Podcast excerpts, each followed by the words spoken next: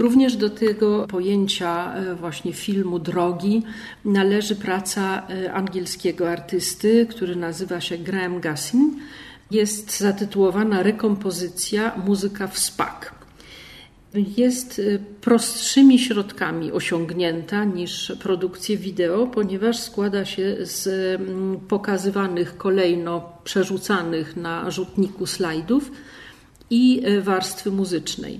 Slajdy pokazują tak zwaną Spaghetti Junction. To jest wielopoziomowe skrzyżowanie obok Birmingham, które jest tak skomplikowane, że właściwie może służyć jako metafora takiego splątania mm, dzisiejszego świata i takich dróg, które gdzieś tam prowadzą, ale, ale na pierwszy rzut oka właściwie tylko się ze sobą zaplątują i y, jednocześnie puszczana jest muzyka, ale właśnie muzyka y, na wspak od końca do początku z rozmaitych filmów drogi, których y, tytuły wypisane są na ścianie, ale wypisane są znowu w odwrotną stronę, więc taka decyfracja, odkodowanie zarówno warstwy dźwiękowej, jak warstwy mm, napisu i warstwy obrazowej tutaj e, wymaga albo podpowiedzi, albo wnikliwości i staranności widza.